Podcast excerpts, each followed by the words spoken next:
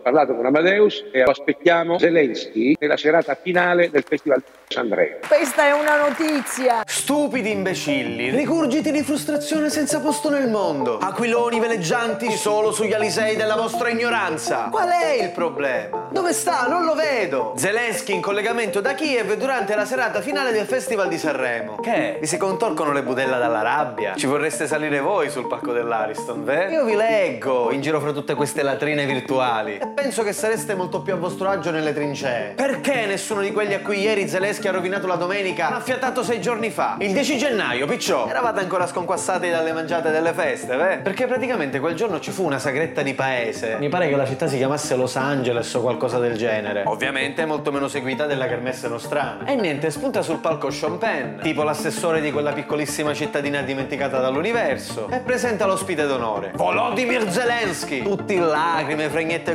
gocciolanti, isterie di massa. Il presidente ucraino è ovunque da quasi un anno ormai. Lo ha intervistato l'assessore di prima Sean Penn, il pensionato David Letterman e lo spazzino della Rai Bruno Vespa, vedremo un'intervista fra qualche giorno. Cioè, quel gay, chiunque. E loro lo hanno intervistato non perché sia bello, magari sarà pure brutto e cattivo. Lo hanno intervistato per la semplice ragione che c'è almeno uno più brutto e cattivo di lui. Putin. Oh, dov'è il presidente russo? Dove si è nascosto? È più latitante lui che Matteo Messina Denaro a cui hanno fatto battipanni poco fa dopo 30 anni. È sparito, non se ne sa più niente. Magari, che so, ha il carbone bagnato? Minchia, io pagherei per vedere Putin a Sanremo. Offrirei un polmone in cambio di Putin alla notte degli Oscar. Ma quello non solo non parla. Non fa parlare, scrivere e pensare. E, non scherzo, nemmeno sognare i russi. Non lo possono contraddire perché se no lui punta i missili nucleari. E boom! Ci fa finire un babbì a tutti. Cioè, Hitler in confronto è un piscialetto. Ma come fate a non capirlo? Perché non ve ne rendete conto? Tutti a scrivere che Zelensky è un cocainomane. Vabbè, non so da dove avete tratto questa notizia, ma facciamo finta che sia vera. Ne mette in mezzo uno per tutti. Diego Armando Maradona è stato un cocainomane. Eppure non mi siete mai sembrati così arrabbiati con lui. Come mai? Siete arrabbiati perché dovete pagare anche voi la guerra? Ne faccio un appunto nella puntata dopo, la numero 11, che parla di denaro. Soldi, denaro. Intanto qua vi regalo anche questa verità. Voi siete in trincea. State perdendo la battaglia più difficile della vostra vita. Bombardati brutalmente dall'approssimazione.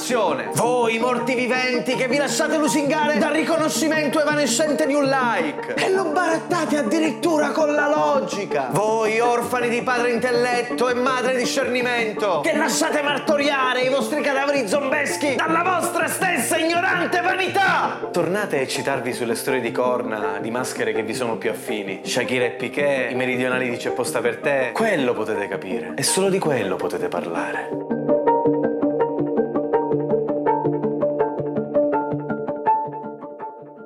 I proudly present I hope that all of you will be with us on the victorious day. Slava Ukraini!